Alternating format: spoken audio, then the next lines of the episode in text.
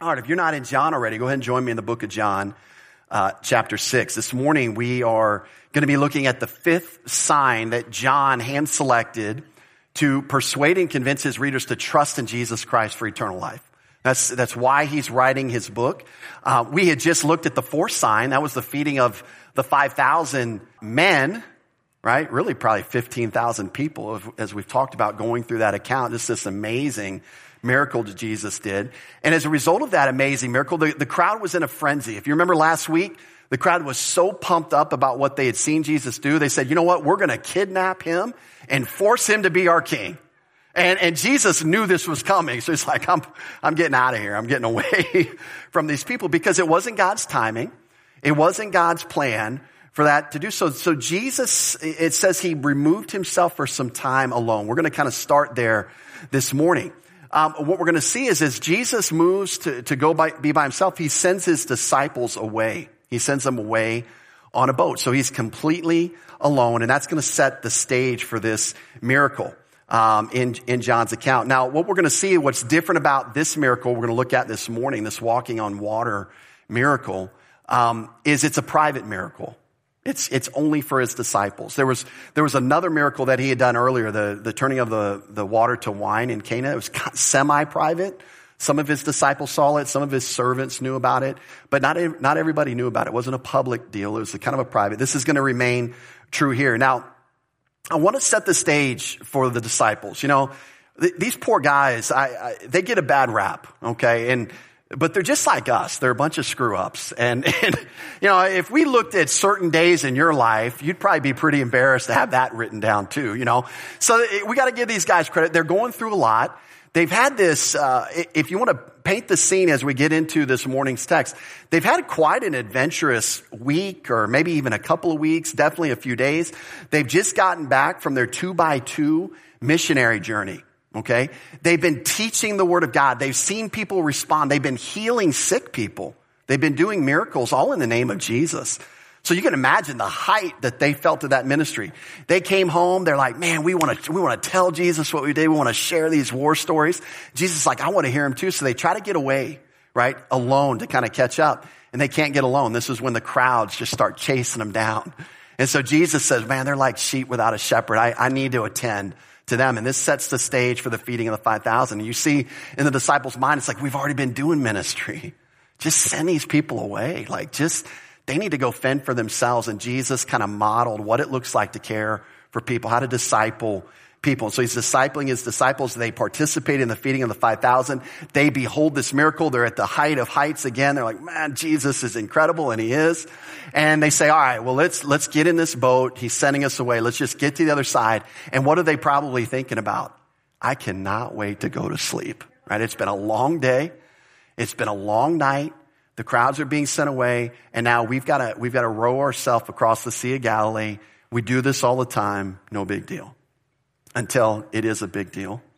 And we're going to see that they are within a hair's breadth of losing their life on the Sea of Galilee, all in a matter of hours. They're going to, we're going to see this. And so they've got this, this uh, roller coaster, if you will, of emotional experiences as we kind of get into this miracle this morning. You know, Tom Constable said if the feeding of the 5,000 was a lesson, then Jesus walking on the water was a test to follow the lesson. It was a, a test to solidify the lesson they were to have learned. And so we'll see. Poor guys, they probably didn't learn it. In fact, we learned from Mark's account that they didn't learn it, but they got it eventually, right? The gospel got to you eventually. It came out of those 11 men being faithful to share it. So they did something right. They did many things right. this morning, though, we'll, we'll observe some things. So let's, let's set the stage for this miracle. Let's go to verse 16. And in verse 16 uh, and 17, it reads this. Now, when evening came, his disciples went down to the sea. They got into the boat. They went over the sea toward Capernaum. It was already dark and Jesus had not come to them. And so again, when, when evening came, now we had seen this earlier in the account. In fact, Matthew said it was the onset of evening that caused Jesus to want to feed the people because it was a little too late to send them back to their hometowns to get bread. It was evening had started. So this is later in the evening. This is, you know, it's, it's getting dark, so to speak, as we, as we see here. They, they're going out. So this is later in the evening. And as we mentioned in all the other accounts, Jesus, or, or, or, the other accounts mention it. John doesn't actually mention it. It's just not a detail he brings up. But Jesus had actually initiated the disciples' departure. In fact, Matthew's going to tell us this.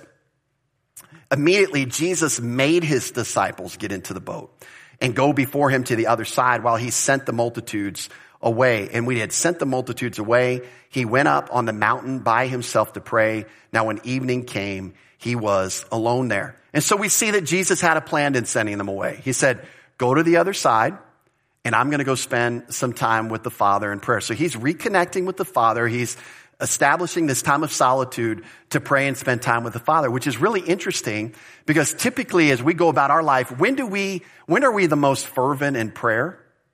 Before a ministry opportunity or after? We get all jacked up and cranked up before the ministry opportunity.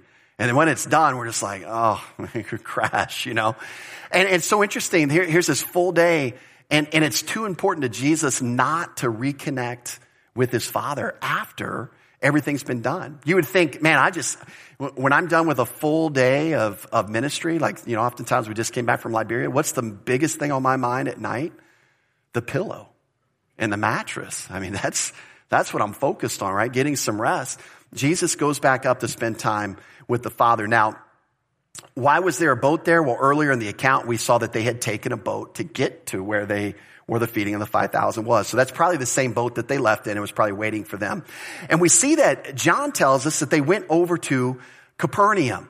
Now, if you, if you like to go back and forth between accounts in the Gospels when you're able to, you're going to see a little bit of a discrepancy because Mark is going to tell us that he made the disciples go to the other side. They went to Bethsaida. So did they go to Capernaum or Bethsaida? Well, let's um, let's kind of pull up this map here. If you recall, this is this is kind of that the topographical map of the Sea of Galilee. It shows the the mountains surrounding the sea, just kind of the uniqueness there. And over here is, is roughly where the feeding of the 5,000 happened. That's in Bethsaida. I mean, it still belonged to Bethsaida, but it was a little bit further south, uh, as you can see down the coastline. And, and what we're going to see here is uh, Capernaum is, um, in, is right here. Okay. Right next to Bethsaida. So the question is, why does one say they went to Capernaum? Why does one say that they were heading to Bethsaida? Well, Bethsaida proper it, it, when you look at the, the map and where Bethsaida was, it seemed to straddle the Jordan River. It, it was a city that was on both sides of the Jordan River. Um, the west side was toward the city of Capernaum, where the territory lines were very close. In fact, this is just kind of another picture of the Sea of Galilee. And you can see that they were leaving that area to go into that area. But where were they at in terms of the border, the borderline of Capernaum and Bethsaida? It's probably in the same area. So, uh, you know, those that are local here, we understand this. If you ask somebody to get, how do you get to Peachtree City or Sharpsburg from here? Some of you would say, oh yeah, you just hop on 34 and just, and, and go. It'll, it'll take you there. And some of you would say, hop on 54. But we're not contradicting ourselves, right? Because we know 34 at some point turns into 54. Where does that happen, by the way? I don't, I don't even know. It's somewhere somewhere over there on the drive. It just, uh, it magically turns into 54, right? And so we wouldn't be confused by that. That's not saying anything different. But to somebody that was outside, it might look like there was different. So they're, they're heading that direction toward Bethsaida. The other possibility, and, and we should bring this up too, is, is the trip could have been designed to go in two legs. First to Bethsaida, and then they would move on to Capernaum. We don't really know. Uh, what we do know is that they, they left the northeast side of the, of the lake where they, the feeding had happened. They were going to the north side or the northwest side toward that area of Capernaum and Bethsaida up in that region. The other thing that we know is when, when Jesus gets done with the discourse that we're going to have in chapter six, he's in the synagogue at Capernaum. So they ended up in Capernaum eventually, even if they weren't heading there uh, initially, or however that, however you would explain it to the border, whatever. That's that's kind of bringing those, trying to bring those two together. So Part of the reason, uh, also, just another thing to consider, that they might have started toward Bethsaida, but what we're going to see is something in this story um, could explain why they got blown off course a little bit. And, and what, what has happened is there's a big storm that's going to arise on, on the lake. And Um, I love the word that that the gospel writer here, John, uses here, because it's it's it's this kind of personification of of the water. It's like giving the water uh, human tendencies. That's why I've got a picture of this lovely young child who looks very pleased. Um, but that but this is kind of representative of the lake here. We read in verse 18 through 19.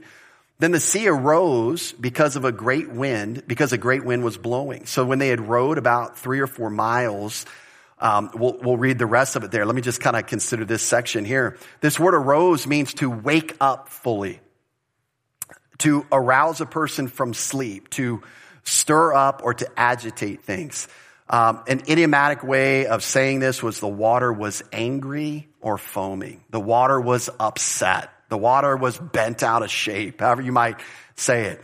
And maybe you can think of somebody in your life that you have to, when you wake them up from sleep, you have to be very careful because they can wake up very angry. You know, I, I hate to admit this. I'm one of those people. My, my poor wife over the years, she, I shouldn't even tell this. Okay, I'll tell the story. It's not on Carrie, it's on me. But first year of marriage, I'm, I'm laying down, I'm taking a nap, and, and I had rolled over in my sleep with my eyes open. Well, Carrie thought I was awake. So she started vacuuming the house. And, and I wasn't awake. I was still asleep. My, apparently my eyes went open when I was still asleep and she's vacuuming the house and, and woke me up. And I got so upset with my wife for being insensitive to me. And she wasn't being insensitive. She thought I was awake. But I just wake up angry sometimes from a nap. So you got to be careful. If you ever travel with me, just kind of be like, just tap me. I've, I've learned to try not to be angry, but this is kind of what this word represents is that, that arousal out of sleep and, and you're just irritated that someone's woke you up. That's kind of what's pictured here. It kind of describes the suddenness of this storm as well. In fact, um, this is a great description of some of the storms that would happen on the Sea of Galilee. It's really interesting because when you go to that area, from what I hear, this this area geographically is doesn't have a lot of storms. It's, it's rare that this area has storms because of where it's, it's centered. It's kind of below sea level. It's kind of protected by mountains. And so there's got to be a special wind. And every once in a while, there's this eastern wind, especially on the northern part of the Sea of Galilee. There's this eastern wind that will blow in over the mountains. And as it kind of blows down, it blows this cold air that kind of mixes with the warm air that just sits over the sea at all times. And when that mixes a certain way, it just, it just enlivens that, that sea. And it becomes very dangerous. In fact, they've got a name for these easterly winds. It's, it's Sharkia. That's the name. You can kind of hear the word shark, you know, as I think danger. Sharkia, not Shakira, not, not, not the hips don't lie. It's Sharkia. All right. So it comes in, it blows over the warm air. And then this is what's incredible. In an instant, this sea can be tranquil. It can go to having 10 and 12 foot high waves and swells. This seems to be the type of storm that the disciples found themselves in. So they get in the boat. It's all calm. They're like, oh, we're just going to row over here, row over here. And then one of these Sharkia winds comes through and it's, now they're fighting for their life.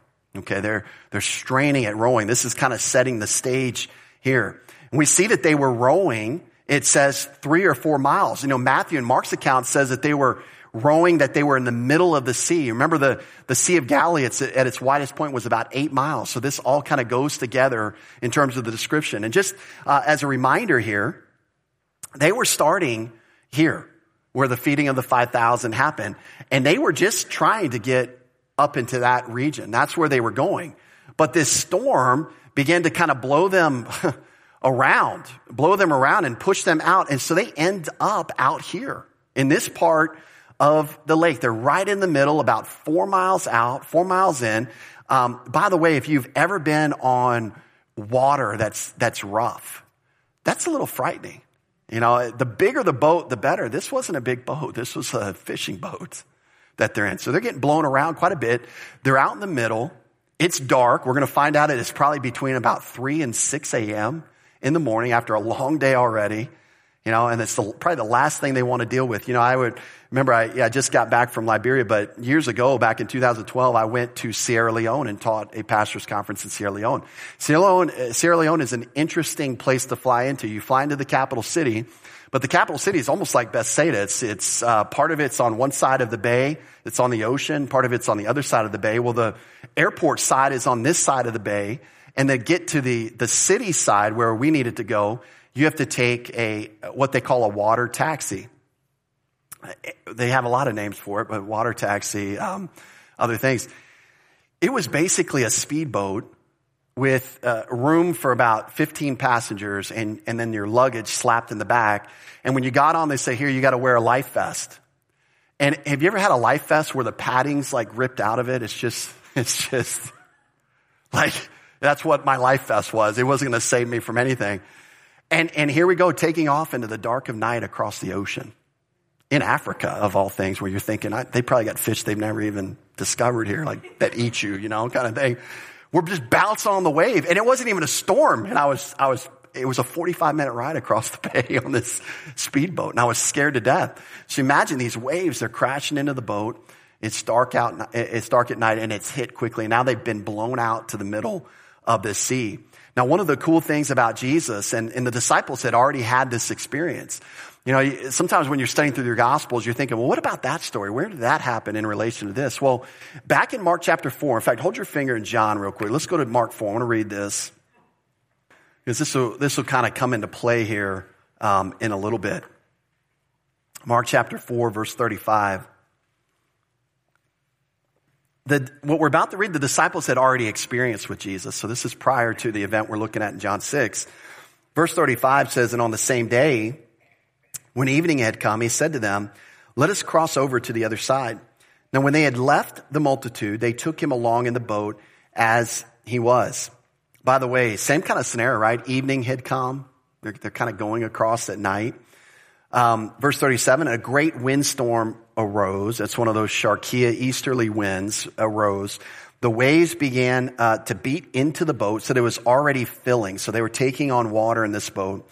But he was in the stern speaking of Jesus, asleep on a pillow. And they awoke him and said to him, Teacher, do you not care that we are perishing? And then he arose and rebuked the wind and said to the sea, Peace be still. And the wind ceased and there was a great calm. But he said to them, Why are you so fearful? How is it that you have no faith? And they feared exceedingly. Now they weren't fearing the storm. They were fearing this man who's in their boat who just shut down the waves and the wind like it, you know, like he flipped a switch.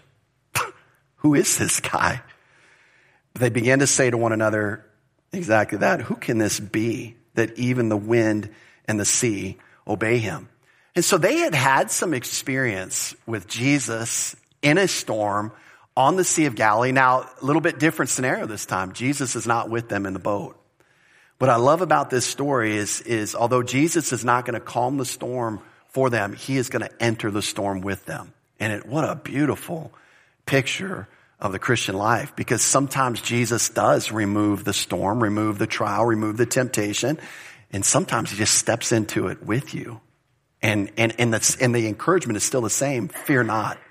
See, we, we, don't, we don't fear not because he's removed all the circumstances necessarily. We fear not because he's with us. That's, the deal ultimately. Now, he can remove circumstances, and that gives us a lot to see so we stop fearing. But oftentimes, he wants to hold our hands in the midst of what we're going on. We're going to kind of see that here in this account. We also know from Matthew's account um, that the waves are described as, as tossing them. And I, and I, I, love all this imagery that the writers use. It means to, literally to torture. the, the waves were torturing them. They were afflicting them with pain. They were vexing them. They were harassing them. You might even say they were bullying them. You know, it's kind of the idea that you got with these waves. And then we learn in Mark 6:48 that Jesus, um, from his vantage point, saw that they were straining at rowing. And Mark actually uses the same word here. It's translated straining in Mark. It was translated tossed in Matthew. It's the same word. So they're, they're getting bullied. They're getting tortured on, on the lake. They're not making very much progress. If you've ever seen somebody try to row against a current, and you watch them from the shore, it's like they're not going anywhere, right? And they're just struggling and struggling and struggling. They're just not going anywhere. This is what Jesus sees. But he, what they don't understand yet, because they haven't seen Jesus, Jesus has already seen them. Jesus has them in his sights right now as they're struggling. They don't really know that. And so when we look at these disciples, they were literally in a torture chamber. Now, that's not the Sea of Galilee, but that's a scary water shot there that you can see. They were in a torture chamber, right? This is, they were in a house of horrors, you might say, um, going on here. And it, it just kind of reminds me of an old proverb, which says this, man's extremity is God's opportunity. And, and this is a situation where we're going to see that. You know, they were pushed to the brink of their capabilities. They couldn't row any harder than they were rowing. They, they were at the end of their resources. They knew in that moment they needed something or someone else to get them out of that situation. Now, whether or not they realized they needed Jesus at this point, we don't know. I think they were up against their capabilities, but this provided a perfect condition for faith. You know, uh, you know, oftentimes I, I think we, we forget in the Christian life that the Lord Jesus Christ cares more about relational intimacy with you than he cares about giving you easy circumstances in life. He's just more interested in you as a person. He knows your name. He wants intimacy with you. He wants fellowship with you. He doesn't want to miss out on a, uh, on a moment in your life. This is how much your Savior thinks of you. And then we, we can't even hardly give him a nod once in a while throughout the day. I mean, how many times you get to the end of the day, you're like, man, I haven't thought about the Lord one time today. Well, let me tell you, let me tell you this. He's thought about you that day. His eyes are on you that day. I can guarantee that. He's more interested in relational intimacy than you ever can. And so sometimes he allows situations like this because when we get pushed to the extreme, guess who we start calling? Guess who's on speed dial all of a sudden? Guess, guess who was so far down our contact list spiritually for so long and guess who just jumps right up to the top immediately? This is exactly what he's doing with the disciples. He said, well, why is he doing that? They've already had all this success in ministry. They're coming back from a missionary journey. They just participated in the feeding of the 5,000 because ministry in and of itself is not enough to give you relational intimacy. Do we know that? That just because you're teaching a Bible study doesn't mean you're relationally intimate with Jesus Christ. It's like, uh, uh, you see this all the time where people are so busy, so active, so just do, I'm doing things for Jesus doing, giving my life for Jesus. I'm just doing this for Jesus. And they're not even fellowshipping with Jesus. They're terrible husbands at home. They're kicking their dog. They're, you know, they're rude to their kids. They won't give time to their wife. They won't, you know, and, and, and but they're serving Jesus. All about Jesus. You know, just leaving their families behind in, in the process. And, and we're talking about when man's extremity pushes you toward the Lord. And this is why I think that it's amazing. They haven't seen Jesus yet, but Mark tells us that the watchful eyes of their Savior was locked on them. Jesus saw them. Jesus had them. Jesus knew what was going on. And because of this difficulty, what they're going to find out is that Jesus is more than they ever realized.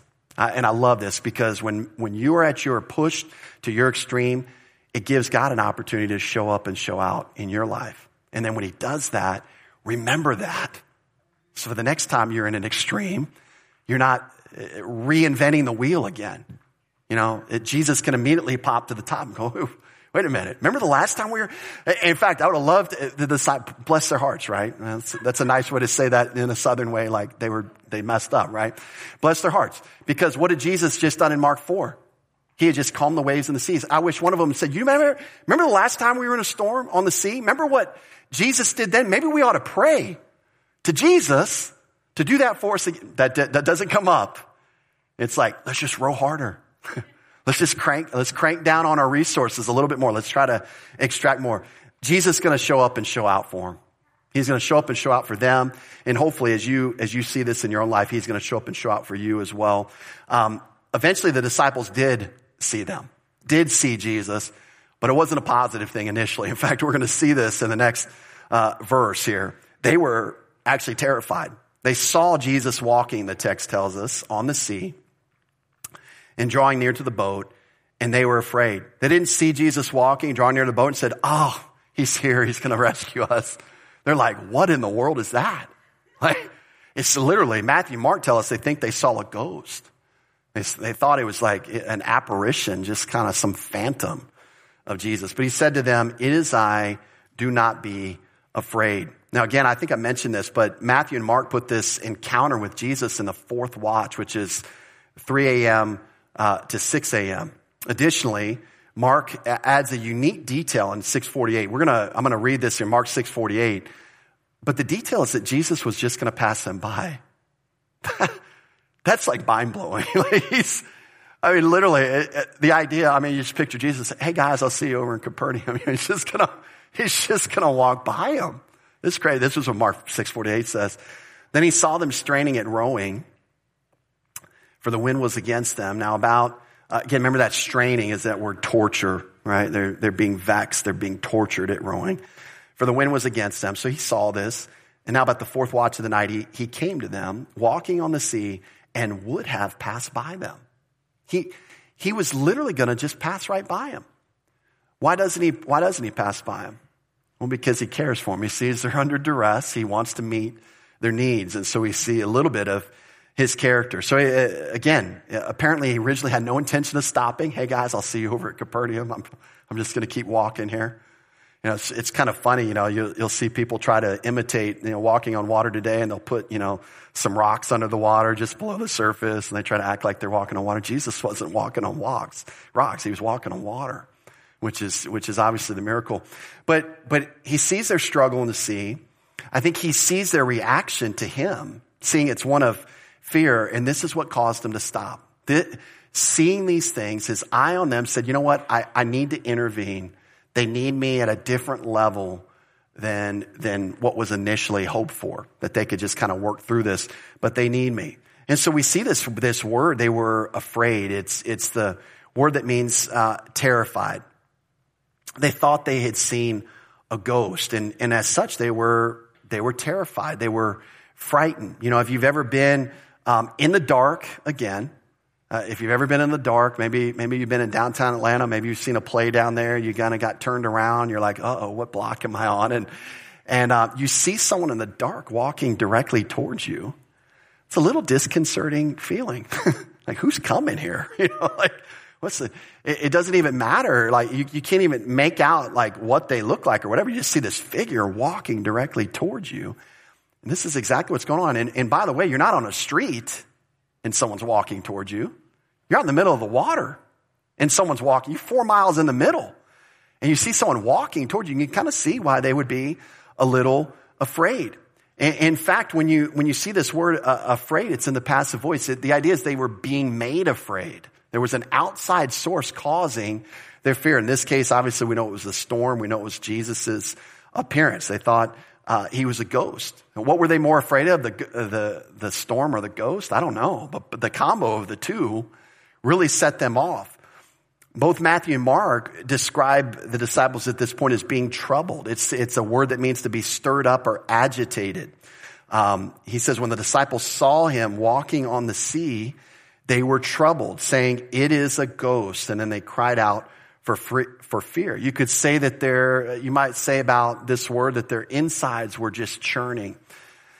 I don't know if you've ever been uh, in a situation where you've been so scared that you feel it physically, internally. You know, the, the fight or flight mechanism, that, that adrenaline just kicks in and you, you just feel it throughout your body. This is, this is where the disciples are at. They're feeling it palpably, this, this fear. Uh, we see here in this verse, and uh, Matthew, Mark also that they cried out. They it was like an intense and urgent yell. Now, who were they crying out for? I don't know. It doesn't really say. That. It just said they cried out. They were they were screaming like you could say screaming like little girls or whatever. But they were they were afraid. Clearly, they were afraid. They were up against it. And and what I love about what we see about our Savior is as we see in verse twenty they were terrified, and, and so Jesus came in to comfort them. And I think um, he clearly he clearly did comfort them, as we're going to see from the text, because he's going to say this: "It is I. Do not be afraid." Um, one of the things that Matthew and Mark record that John doesn't is there's one one other thing that Jesus said to them. He said, "Be of good cheer." He said, "Be of good cheer. It is I." Do not be afraid. We don't have that in John. We have it in Matthew and Mark's account. By the way, Luke doesn't even record the walking on the water. I don't know if you notice that. Just these three accounts, Matthew, Mark, and John. Luke doesn't even record it, but Matthew and Mark both say that he said, be of good cheer before he said, do not be afraid. This, uh, this phrase just meant have courage. Uh, it was spoken of encouragement. You say, say, hey, be courageous. I'm, I'm here. It's, it's kind of, be courageous. It's going to be okay. This is going to work out for you. Just show some courage. Don't be afraid. You don't have to worry in face of this danger. And so this is uh, Jesus' way of, of just saying, hey, take courage. Even though the storm is going crazy, even though you didn't know who I was, take courage. It's going to be okay. It's, it's kind of the idea. And then he makes this, this statement, it is I. Now, in our English Bibles, that's what it looks, he's just identifying himself. That's what it looks like. Kind of interesting. If you've ever done a study in the book of, of John, you've ever made this connection before, it's, it's actually two Greek words, ego, eimi. Ego means I am. Eimi means I am. it's kind of, it's an interesting way to say it is I or I am. Because really what he's saying there is, I am, I am. That's how you could literally translate that. There's some redundancy here, and I think there's, it's here for a purpose.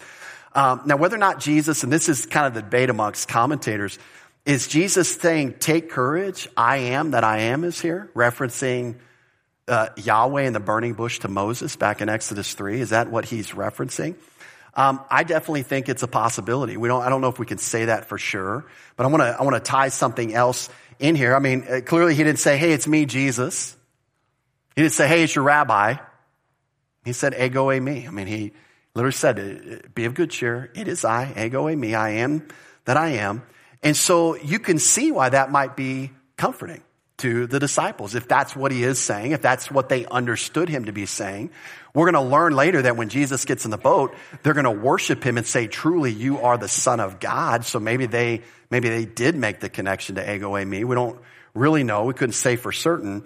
But could you imagine if that's what he was saying? He's saying, guys, be of good cheer. Yahweh's here. I'm here.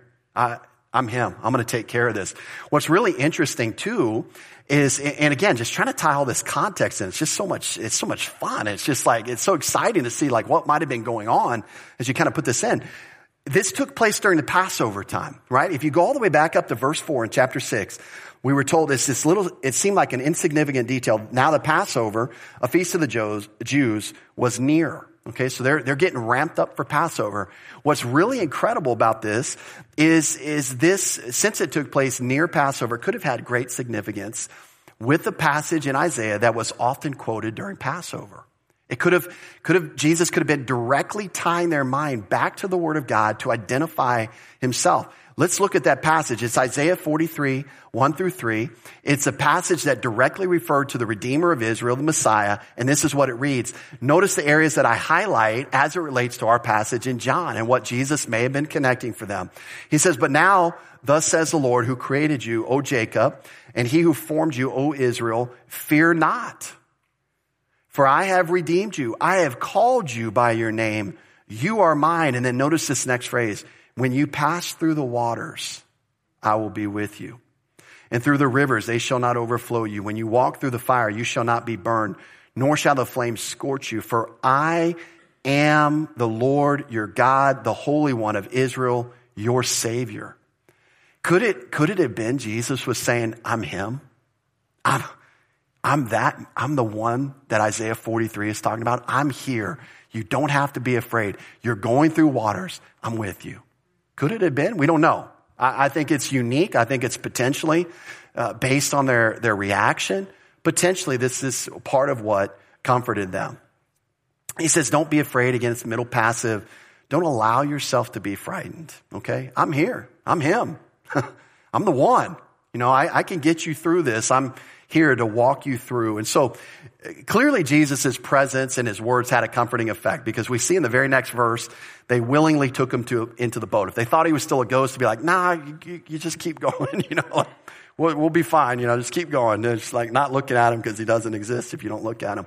But in verse 21, it says they willingly received him into the boat. And, and then we see this phrase, and immediately the boat was at the land where they were going. Now, we'll come back on that second phrase because that's just monstrous. I mean, it's like, what? This is incredible. All right, so let's look at the first phrase here. They willingly received him into the boat. Willingly received, they, they willed it, they wished it, they desired it. Uh, they actively, uh, you might even say like, they strongly desired him to get into the boat. It was like, we're not going anywhere without you. Yes, get into the boat. It's kind of the deal. This is kind of what's reflected here. Now, there are a couple things, and this is very important. Remember, John is, is not recording every detail. That's not his goal. Uh, in in his gospel narrative. It's not to record every detail.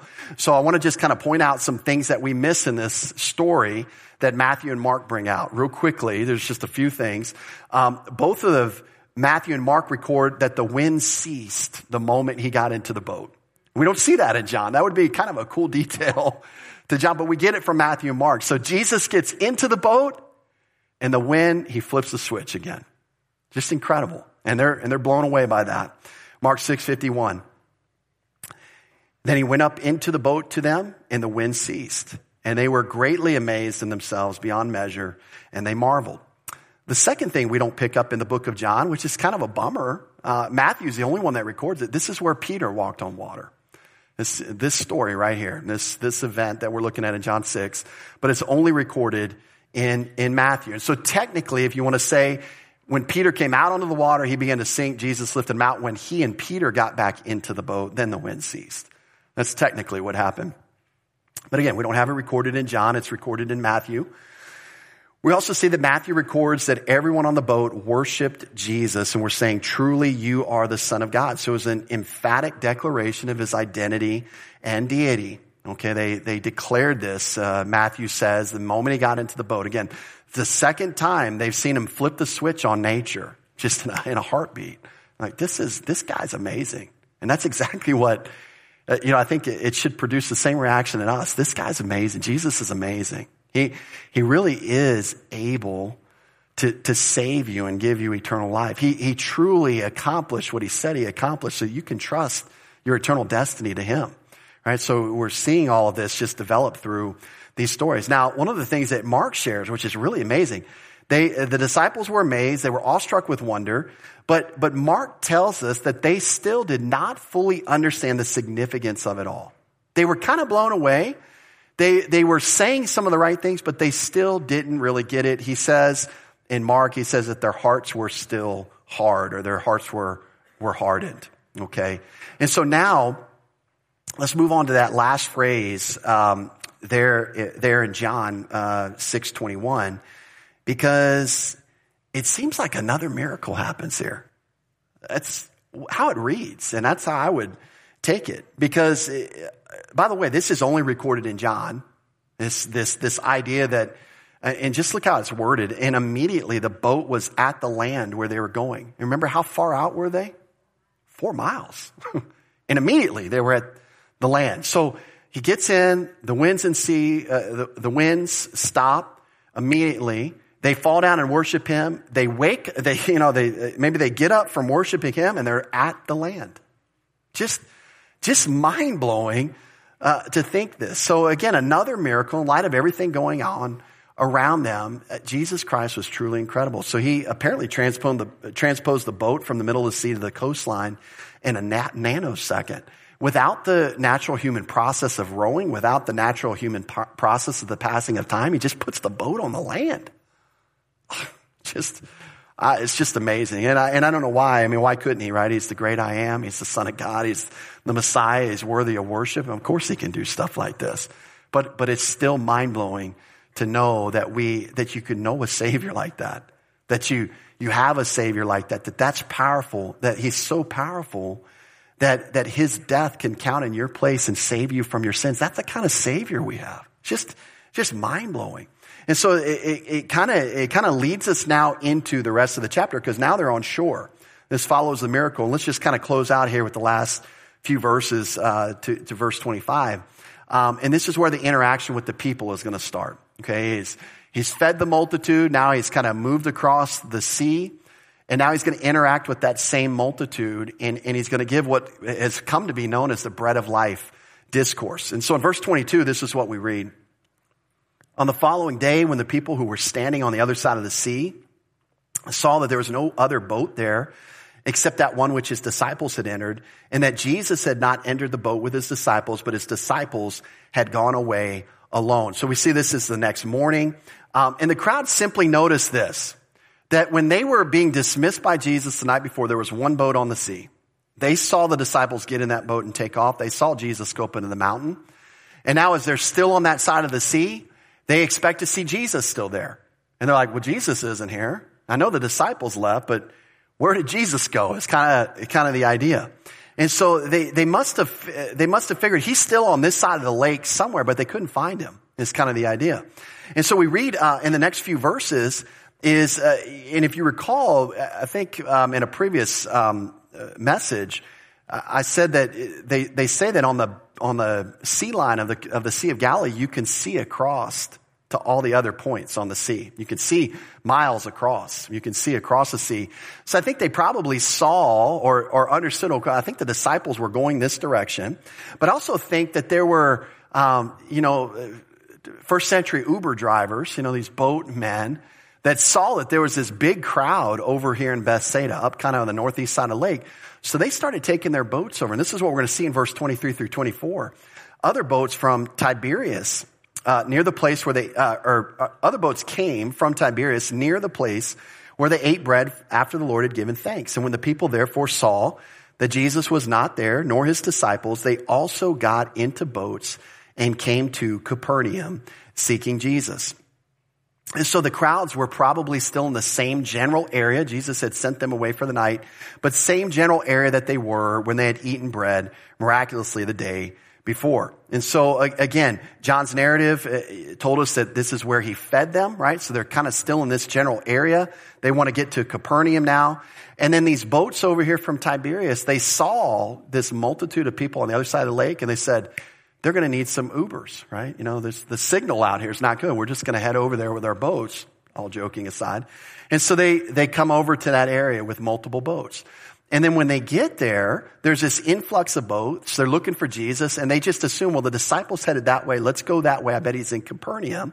And so this is what they did. They take off to Capernaum. And so they, they think that this is probably the best place they're going to find him. So again, now they're leaving that area and they're all converging on Capernaum. And when we see this word, uh, it, there at the end of, or it's actually a phrase there at the end of, um, Let's find, find ourselves here. The end of verse 24 where it says seeking Jesus. Uh, it, it, describes a word that they're looking really hard for him. They're not just like, oh, I kind of hope I see him again. But like, they were like in, intensely looking for him. And they were, the idea is, right, the night before, they were going to grab him, kidnap him, force him to become king.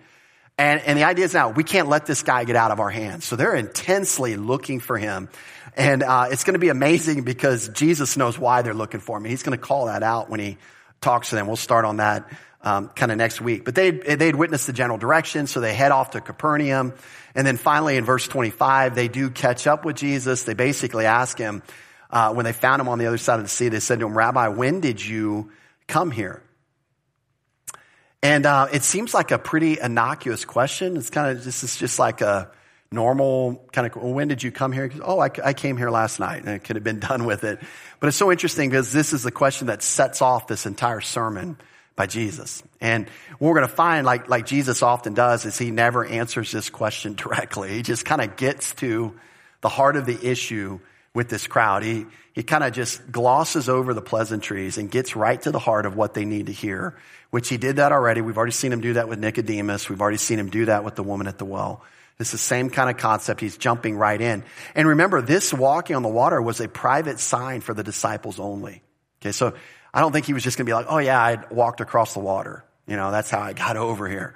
You know, and really their question, when did you get here, is probably underlined that is, how did you get here? Because we saw one boat leave. There wasn't any other boat. You couldn't have walked all the way around by this time. So uh, when did you get here? How did you get here? Etc. And, and as we saw in verse 15, uh, we're going to see in verse 26, Jesus knows the motives of the crowd. You know, you and I are not very good at, at accurately determining other people's motives. We think we are the time. We assume we are the time. But Jesus actually knows. And, and in verse 15, he knew they're about to kidnap him and make him king, so he moves away from them. Verse 26, let's read this kind of a, uh, uh, an entry into next week. Jesus answered and said, Most assuredly I say to you, you seek me not because you saw the signs, but because you ate of the loaves and were filled. You see, the motive of the crowd at this point was all material. They said, This guy's a gravy train. We'll never have to work for food in our life. This guy will feed us. Did you see what he did with the kids' lunch? The little Chick fil A, you know, kids' meal? He, he, he split that thing up. We had a buffet. We need to grab hold of this guy so we never have to work for food again. That was their motivation. And Jesus knew it. And it shouldn't surprise us. Again, this is another illustration of what we read all the way back in John chapter 2, which says this. Now, now when he was in Jerusalem at Passover during the feast, many believed in his name when they saw the signs which he did. But Jesus did not commit himself or entrust himself to them because why? He knew all men and had no need that anyone should testify of man, for he knew what was in man. And so Jesus is still illustrating this truth for us. He did it with Nicodemus, which immediately follows the passage in John 2. He did it with the woman at the well. He's now doing it with the crowds up, up in this area around the Sea of Galilee. He knows what's in man. He knows their motives. He understands them completely. He knows what they need most. And that's what's going to lead into next week and following this bread of life discourse where Jesus is going to use that phrase again, ego eimi. I am I am that I am, the bread of life, is what he's going to say, which fits perfectly into Passover time. And we'll kind of get into all that starting next week. Let's close there with a word of prayer. Lord, we just rejoice um, to look at you this morning. We just rejoice to see your power and your tender care and compassion for your children. Uh, Lord, the way that you uh, navigate interaction with us, the way that you love us, the way that you care. We've never seen anything like it. We are so uh, in love with you and enamored by you. We want you to um, capture our thinking on a moment by moment basis. May we just be in awe of who you are and what you have done in the past to save us from the penalty of sin Lord, but also what you continue to do in our daily life, the way that you care for us and provide for us. You're just amazing. We just thank you for that. And it's in Jesus' name we pray. Amen.